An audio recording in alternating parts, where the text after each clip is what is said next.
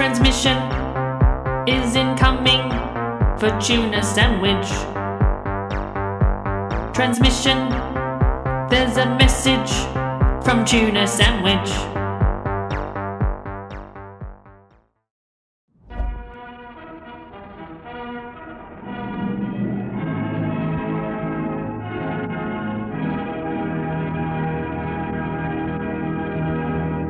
We'd like to say that, in our opinion, it is not suitable for children or for those of you who may have a nervous disposition. Hello and welcome to Tuna Sandwich. What do you think of when you see the iconic sails of the Sydney Opera House? A feat of engineering and design?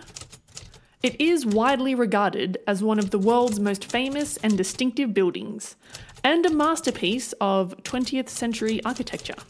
And you can bet that in any movie that features a global destructive element, that the Sydney Opera House will appear in a dystopian explosion or alien invasion to set the scope of the worldwide apocalyptic event. Today, we celebrate our Independence Day. Oh my god, Sydney Opera House! The aliens came here too! What?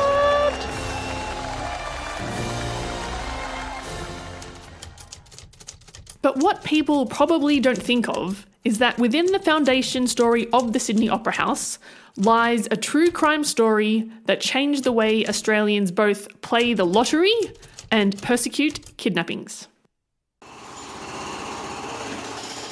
The Sydney Opera House was formally completed in 1973, being both 10 years late and more than 1,357% over budget, which basically means it was supposed to come in at $7 million, but actually ended up costing $102 million. And this is 1960s dollars, which is pretty much over a billion dollars by today's inflation standard. Today, the biggest controversies at the Sydney Opera House lie around whether or not to light up the sails, whether it's for the coronation of King Charles or celebrations on Australia Day. But there was a time when the Sydney Opera House was tied to Australia's most infamous crime, a crime that pioneered modern forensic investigation in Australia.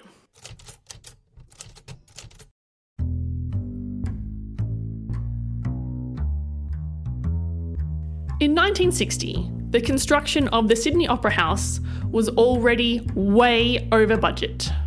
So the New South Wales government initiated the Opera House Lottery to help raise money. The £100,000 prize, which is over 3.1 million in today's dollary dues, was won by a family in Bondi. There were three children, two daughters, and a son named Graham. On July 7, young Graham, who was eight years old at the time, left for school as per usual. But he was never seen again and was reported missing that same day. If that's not bad enough, at around 9:40 a.m. the day he goes missing, some weirdo calls Graham's house with a ransom request, asking for 25,000 pounds by 5 p.m. that afternoon, or they would feed their son to the sharks. By this time, the police were involved and doubted this ransom request as there was no way a normal family could raise £25,000 in one day, right? But what they didn't know was that the Thorne family had indeed come into a huge sum of money. That very day, to be exact. Remember this part? The Thorne family winning ticket was for £100,000, over $3 million in 2023 money. Hey, the 1960s was a different time. The newspapers didn't understand or have any conception around the need for privacy for lottery winners. So if you won the lottery back in the day, your name and personal details would be published on the front page of the newspaper, as well as the sum of your winnings and the day that that money would be paid out. I mean, what were they thinking? Thus, the Graham Thorne kidnapping became Australia's first kidnapping for ransom case. In the weeks that followed, an unimaginable horror filled the lives of the Thorne family as they dealt with crank callers, time wasters, and bad actors who lodged themselves in the investigation, wasting both precious time and resources. Rewards ranging from £5,000 to £15,000 were put up. And all police leave was cancelled, and the biggest manhunt in Australian history began. Eventually, a lead in the case was cracked when young Graham's school case was found off the Wakehurst Parkway in Sydney's Northern Beaches. And eventually, nearly six weeks after the kidnapping, Graham's body was discovered in a vacant plot of land in Seaforth. The investigative team wasted no time in collecting forensic evidence. From the blanket the body was wrapped in, through new levels of forensic science and combined with witness testimony, the police were able to narrow the search for a house with a blue car, pink mortar, and two different cypress trees growing in the front yard and a Pekingese dog. A postman identified that such a house existed in Clontarf, and the killer's house was found. However, the killer had already fled the country.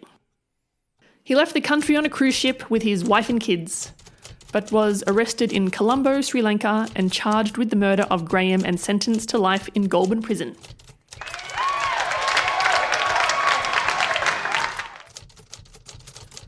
The Thorne family never recovered from this tragedy, and many changes were put in place after this time to stop what was arguably Australia's best known crime at that time from ever happening again.